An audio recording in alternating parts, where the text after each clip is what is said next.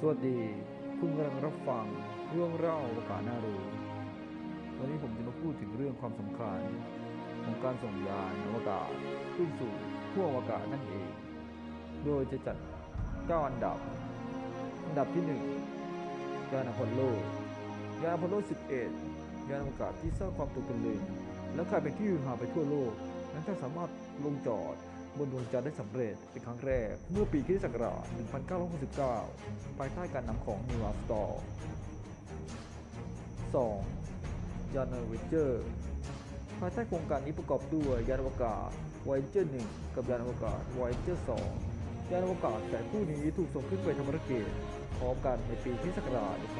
1977โดยลำแรก ใช้ในการสำรวจเรื่องของชั้นบรรยากาศสนามแม่เหล็กดวงจันทร์ และวงแหวนของดาวพฤหัสกับดาวเสาร์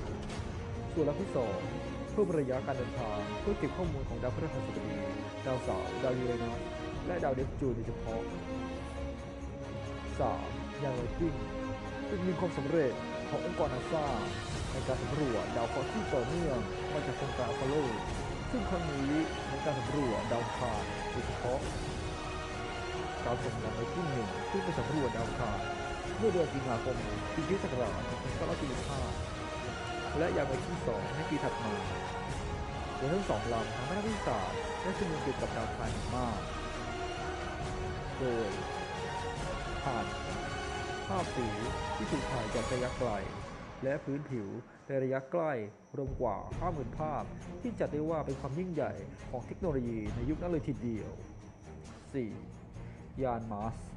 Exploration Rover ภารกิจในครั้งนี้เริ่มจากการส่งยาน MER-A และยาน MER-B หรือที่เรียกกันว่ายานสปิริตและยาน Opportunity ไปยังดาวอังคารเมื่อปีคริสตศักราช 2004 ซึ่งอุปกรณ์และเครื่องมือต่างๆ ทั้งหมดนั้นไม่ได้อยู่ที่ตัวยานแต่กลับติดตั้งเอาไว้ในหุ่นยนต์ rover นั่นเอง และถูกส่งออกไปทำการสำรวจแทนโดยใช้พลังงานแสงอาทิตย์ในการขับเคลื่อนเพื่อค้นหาร่องรอยของน้ำ บนดาวอังคารแต่หลังจากภารกิจนี้ดำเนินอยู่หลายปี ในปีคริสตศักราช2009 ล้อของหุ่นยนต์ rover กับติดอยู่ในพื้นทรายบนดาวอังคารจนต้องเปลี่ยนให้เป็นสถานีวิจัยคงที่ ก่อนที่จะสูญเสียการติดต่อ เมื่อปีคริศักราช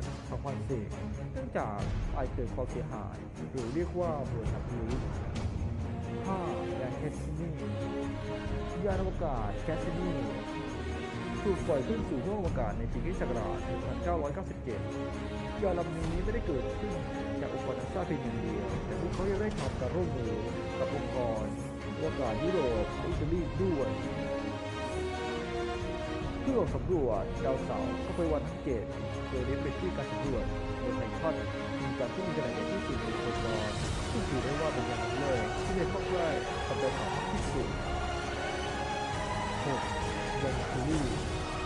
สิ่งที่ทำให้ยานอกาศในตำนานคูรีนี้เป็นที่จดจำนั้นไม่ใช่แค่การปรับขนาดต้องควบคุมในยานให้มันอยู่ได้แค่ที่นั่งเดีแต่จุดประสงค์หลักกฎหมายด้วยเนื่องจากเป็นตำราที่สร้างขึ้นมาเพื่อทดสอบ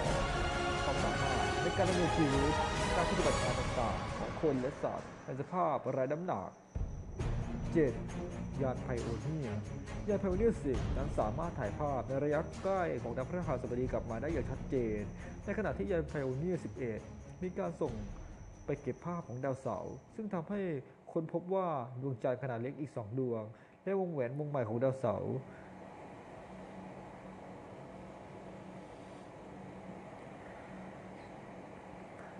ซึ่งทำให้ค้นพบดวงจันทร์ขนาดเล็กอีกสองดวง และวงแหวนวงใหม่ของดาวเสาร์ด้วยในเวลาเดียวกัน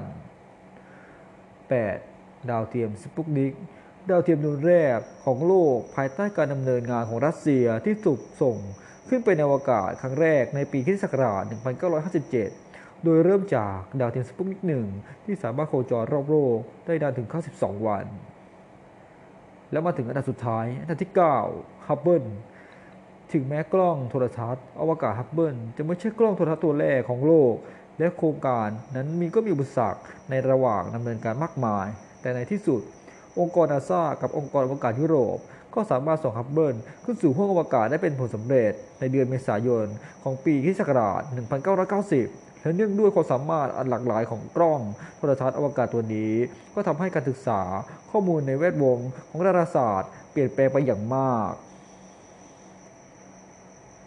ก็จบกันไปแล้วกับก้าวดับยานอวกาศ ที่น่าจดจำสำหรับวันนี้ผมก็ต้องขอตัวลาไปก่อน สวัสดีครับ